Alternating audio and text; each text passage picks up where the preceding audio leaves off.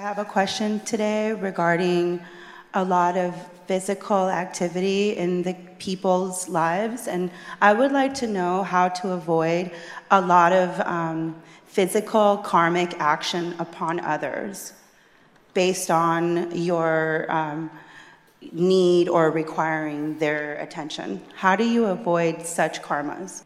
Start pr- doing pratikraman. Our nearest relationship, family members, we have some relationship, but we have some opinion for our near relatives. So, by opinion, whenever we are doing any dealing, then that will make clashes. So, we will find out our opinion for our family member and we can wash out our opinions, prejudice. And then, if we do dealing with our friend, family member, anybody, that will be much better than with opinion if we are doing dealing.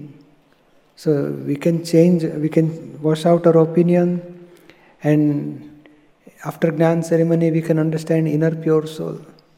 So, family member, we will see inner pure soul, and these are my karmic account. I want to finish this karmic account with equanimity.